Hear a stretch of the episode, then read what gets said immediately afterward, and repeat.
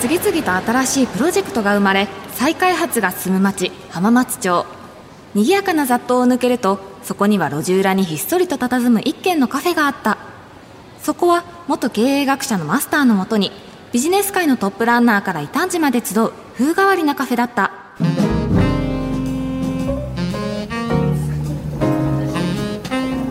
スパイスファクトリー株式会社取締役 CSO の龍郷綾乃さんと水ジャーナリストの橋本淳二さんがお越しになって水ビジネスについてお話しするんですよね。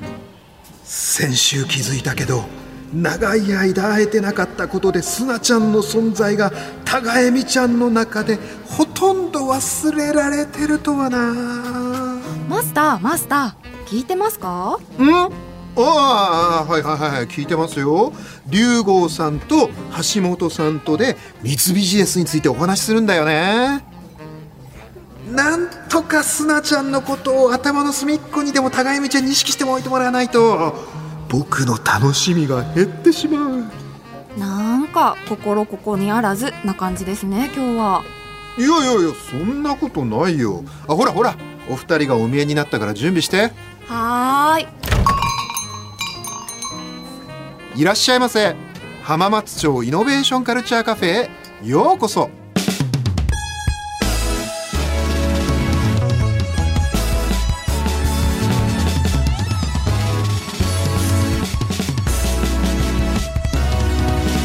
浜松町イノベーションカルチャーカフェ。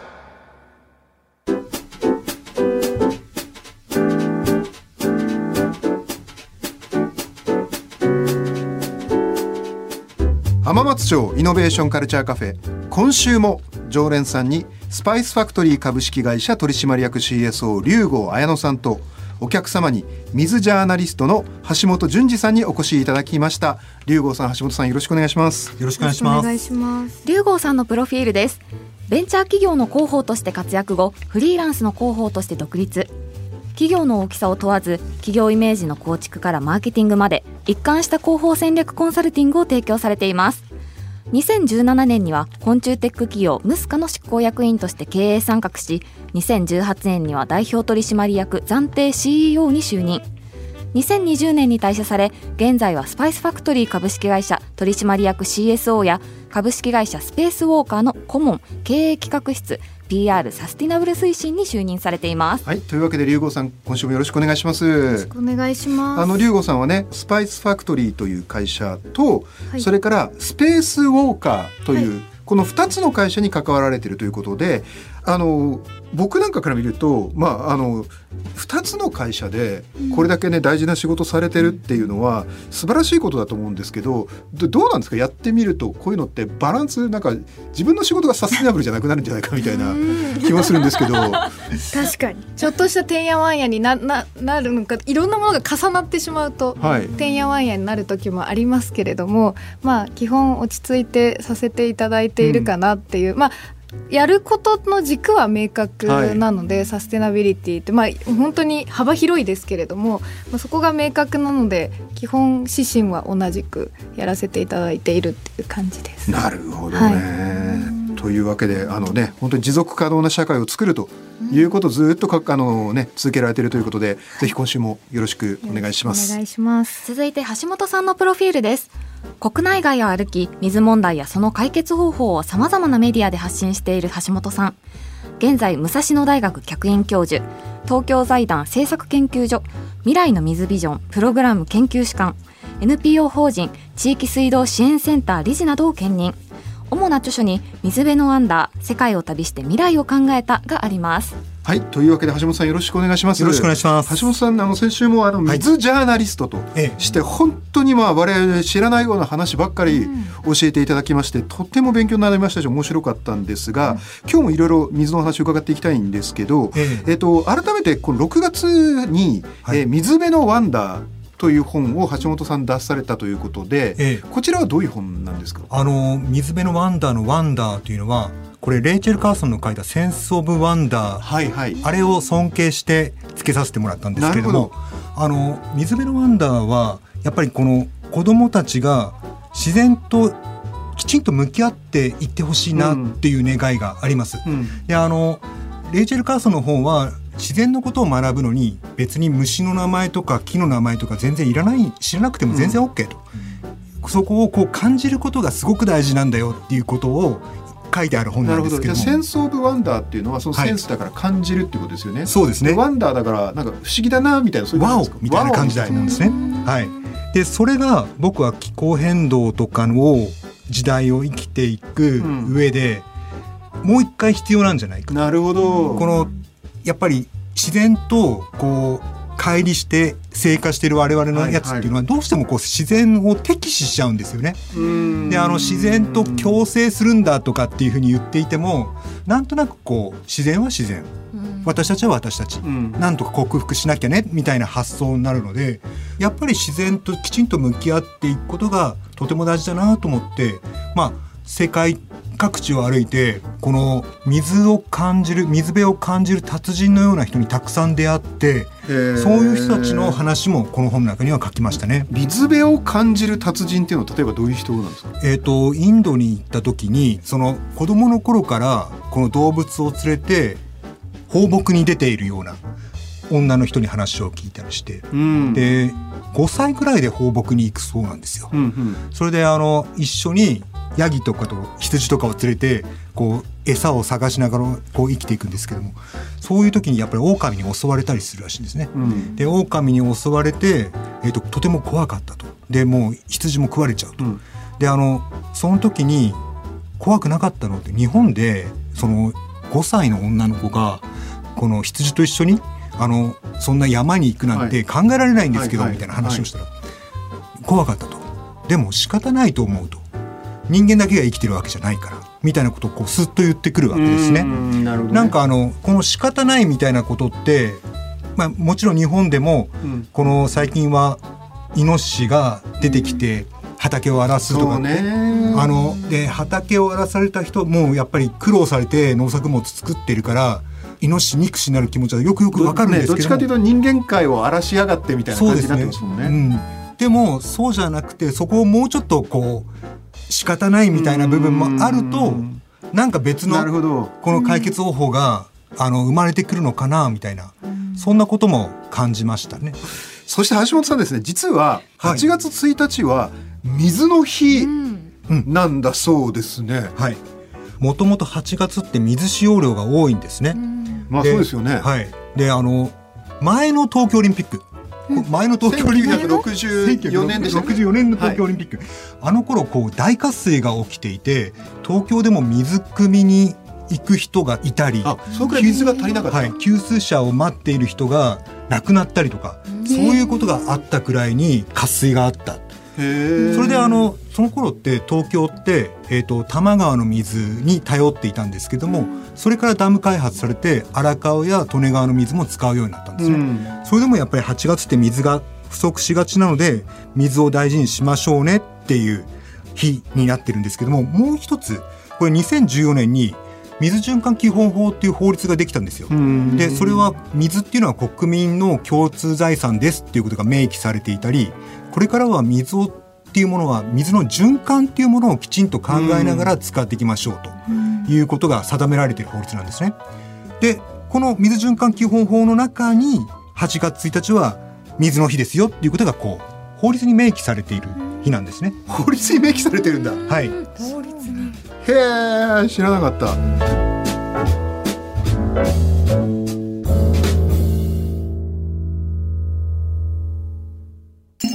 浜松町イノベーションカルチャーカフェ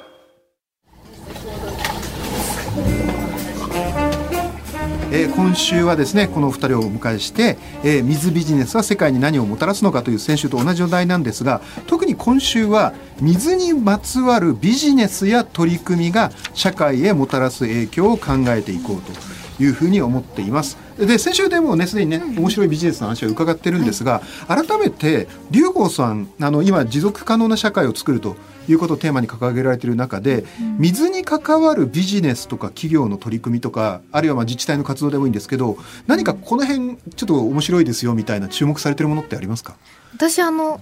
自治体なんですけど滋賀県さんの琵琶湖ってあるじゃないですか、うん、知ってるわみたいな話ですけど その琵琶湖の近くに水田を置かれているんですね。うん、で琵琶湖から、まあ、鯉だとかなんだとか なんだとかってあの魚がね,、ね。があの水田の方にお邪魔してでそこで卵を産んででそこ水田ってすごく管理されてるのであの卵さんたちに優しいというかゆりかごのような優しさを持っていて、で成長した彼ら彼女たちがこうまた琵琶湖に去っていくっていうこのなんかすごい地形を生かしてるというか。だから水を琵琶湖から水を借りながらちゃんとそこの生命を育む手伝いを水田がするっていう、うん、それを滋賀県がやってる滋賀県がされていてでしかもなんか琵琶湖でそうやって卵生まれた子たちよりもこう孵化率も含めて水田の方がいいんですって、うん、やってるところあるんですねそういう取り組みを、ね、橋本さんどうですか今の龍子さんの話は。やっぱりこの琵琶湖ってもともとこの水に対する意識が高いですよね、あのもともとはこの合成洗剤追放みたいな運動から始まったのかもしれないけれどもやっぱりこの琵琶湖ってあの辺りの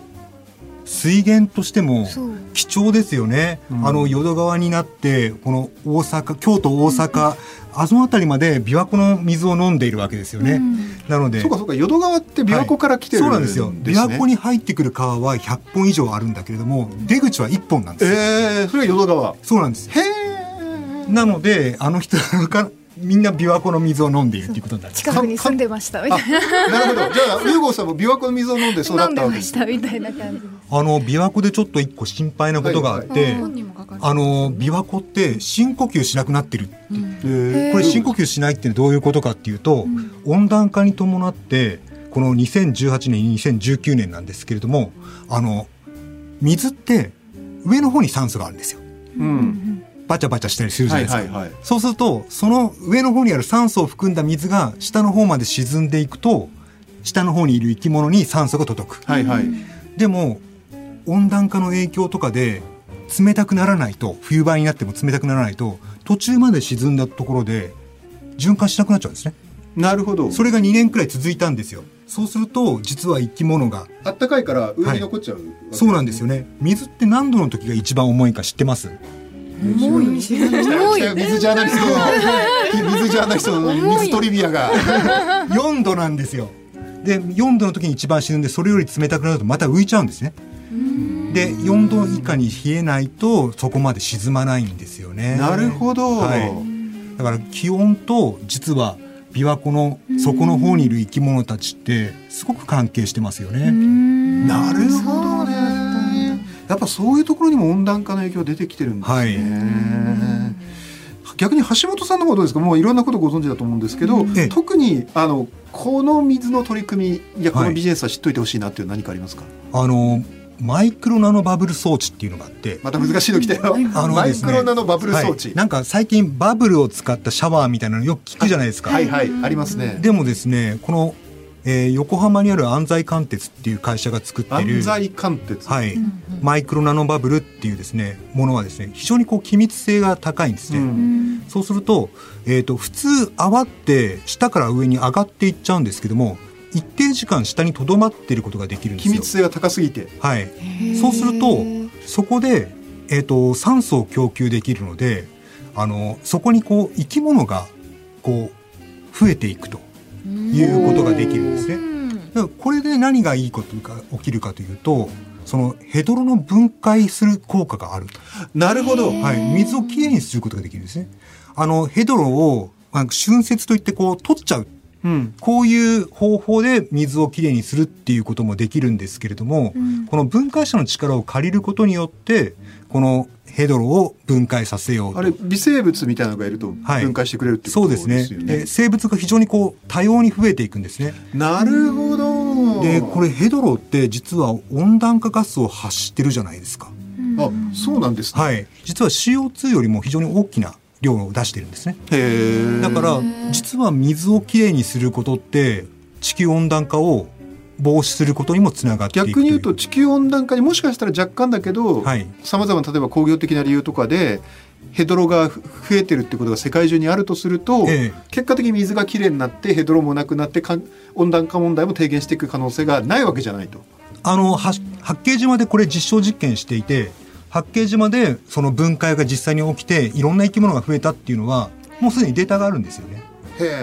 なのでこれをいろんなところでやっていくといいと。それから田んぼでもこれを入れているところがあって田んぼで入れたところ稲の収量も上がってるんですよね。へこれはあの田んぼも実はこのメタンガスを発生する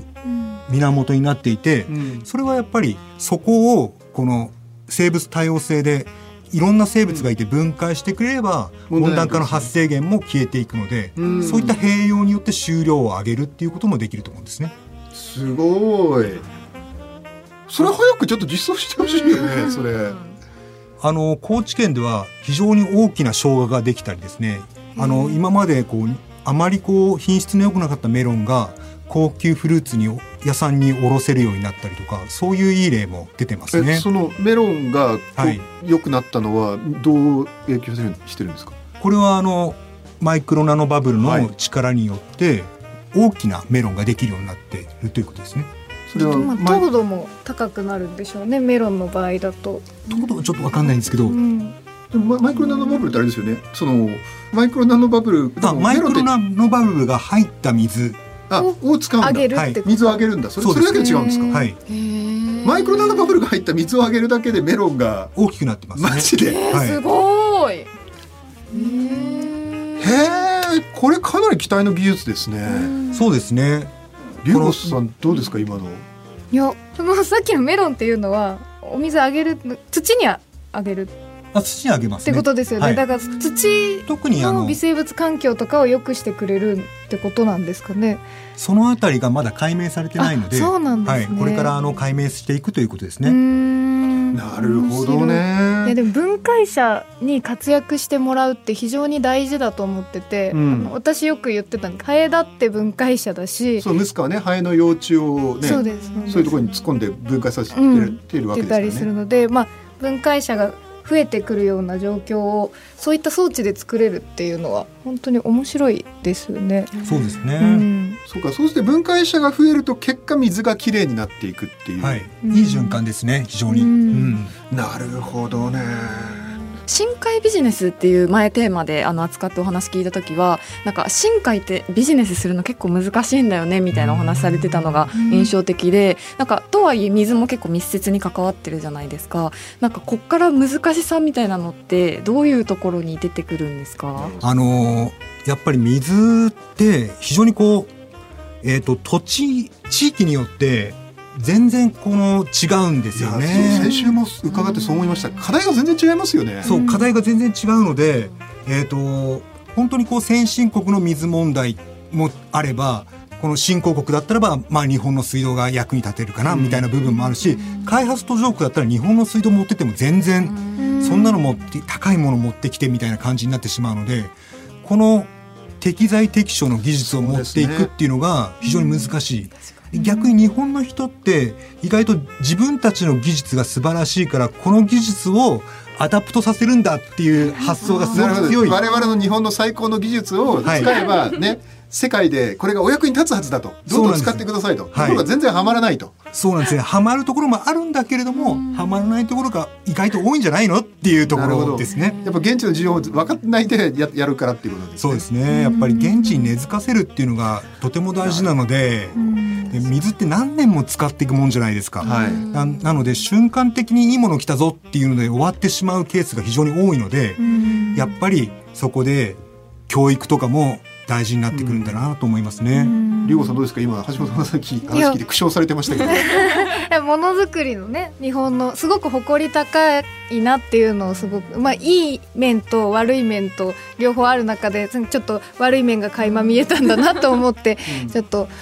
そう思ってたんですけどでもなんかその日本の技術だけじゃなく幅広く技術を選択できる情報をしっかり渡してあげたいなっていうふうに思いますよね。その選択ができさえするとソリューションは今あるってことですよね。あるんですね。あとはお金がないっていうのはあるけれども、あとはその政策の中にこの水の問題と気候変動の問題っていうのが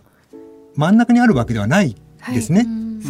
はい。なので、あとは政策の中で、この気候変動の担当者とこの水の担当者っていうのが別になってることって結構あるんですよ。それはいろんな国でっていうことですね。いろんな国でですね。はい、だからここをこううまく結びつけながらやっていくってとても大事で、気候変動の予算があっても別に水インフラに使われるわけじゃないんですよ。なるほど。でも水インフラがあれば、気候変動に適応できる可能性が高いんですよ、ね、なるほど。で、水インフラがないところは洪水になった後、ずっと水が引かないとか、汚れた水しかないみたいな状況になっちゃうんですけども、日本でこれだけこう、大きな豪雨災害とかに見舞われながら、比較的レジリエンスを保てているのは、水インフラがあるからなんですよね。まあ、こういったことでやっぱり気候変動の予算を使って水インフラを整備するっていうことが開発途上国においても重要なんじゃないかなと思いますね。これだからやっぱりで先週もこの話出ましたけど日本もでもその水の問題と本当は全部つながってるはずなのに結局国全体での水の取り組みが難しくなってるっていう話があったんですけど、はい、それは他の国でも同じでやっぱり気候変動と水ってつながってるはずなのにそこはやっぱりどうしても分けちゃうから、はい、結果として全体が水ってここがやっぱり一番大事なんですね。全体で解決するっていう。そうですね。あの僕は流域だと思ってるんですよ。流域はい。あの、いろんなサスティナブルとか SDGs とかっていうことが、いろんな政策がこう行われたり、アクションが行われてるけども、はい、どのフィールドでやるのっていう議論ってあんまりないんですよね。その、なんとなく国でやるとか、地域でやる、どこなのっていうことがあまり議論されてないんです場所の方が大事だっていうことです僕は流域っていうフィールドの中でそれをやっていった方がいいんじゃないかと。流域っていうのは山に降った雨が一箇所に集まって海に注いでるっていうこの一連のエリアなんですなるほどなるほどなるほど。で日本でいうと江戸時代の藩は比較的流域に似てるんですよ。なるほど。そうするとそれを水マネジメントをしながら例えば食料をその中で自給していくとか、エネルギーを最大限そこで自給するとか森林を管理するとかって、うん流域っていうフィールドの中で考えると、そうか。非常に合理性が高いと思う。そもそも、だってね、文明って水辺で生まれてるわけですから、はい、だからやっぱりその水全体を管理できるってやっぱり一番大事で、はい、だけどだんだんそれが何かかで分割されちゃったわけですね。そうですね。今後はやっぱり流域で上流部を保全するってすごく重要になってくると思うんですね。下流に住んでる都市民はあの上流のことはあんまり気にしないで住んでるかもしれないけども実は流域の森がしっかりしていれば都市に流れてくる洪水の量は減るんですよ。やっぱりメコン流域ナイル流域国際河川ですよ。日本は国際河川がないから、両輪別の国があってそこの水利用が自分の国の影響を受けるっていう経験がないので確かにこの問題について非常に無頓着。うん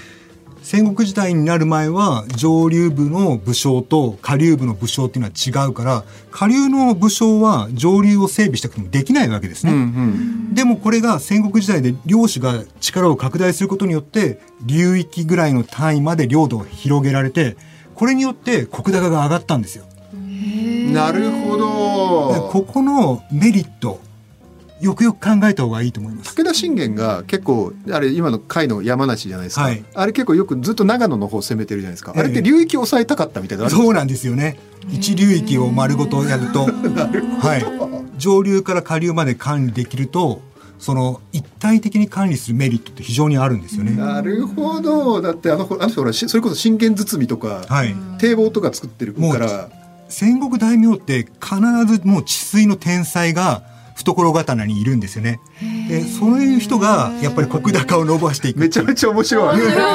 歴史ともつながるんですね。ね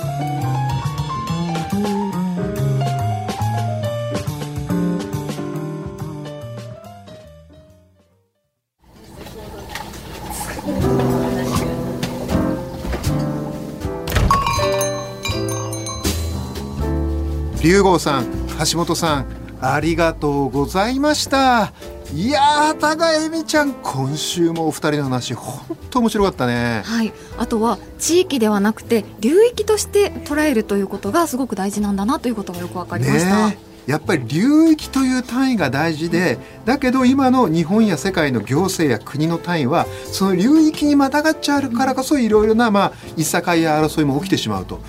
なかなか難しいことだけど流域単位でいろんなことを見ていくのが大事だっていうのは本当に気づかされたよね。はい、あそうだ。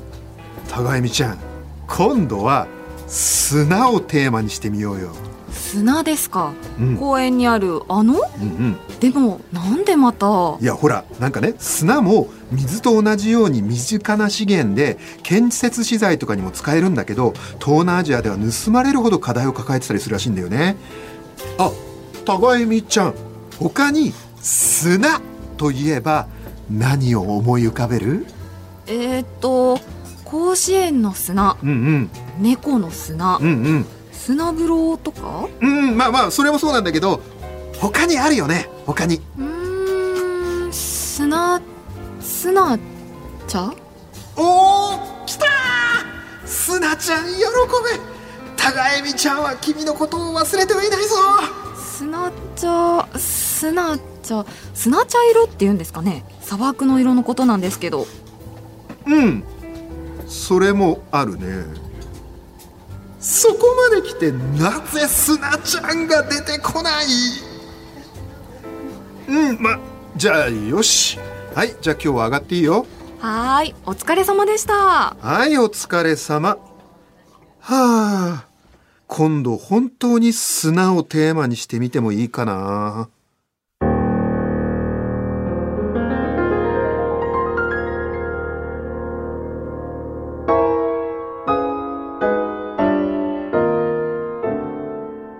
しいプロジェクトが生まれ、再開発が進む町、浜松町。その片隅にある浜松町イノベーションカルチャーカフェでは、今日も様々なジャンルの熱い議論が交わされ、イノベーションの種が生まれています。浜カフェではあなたの声やご感想も募集しています。ツイッターのハッシュタグは浜カフェ。浜は漢字、カフェはカタカナです。また、今週の放送はラジコのタイムフリーでも放送から1週間お聞きいただけるほか、YouTube やポッドキャスト、Spotify でも過去の放送を配信中です。こちらもお聞きください。浜松町イノベーションカルチャーカフェ、水ビジネスは世界に何をもたらすのか。出演は、常連さん、スパイスファクトリー株式会社取締役 CSO 龍郷綾乃。お客様、水ジャーナリスト橋本淳二。見習い店員高原恵美。そしてマスターは、早稲田大学ビジネススクール教授、入山昭恵でした。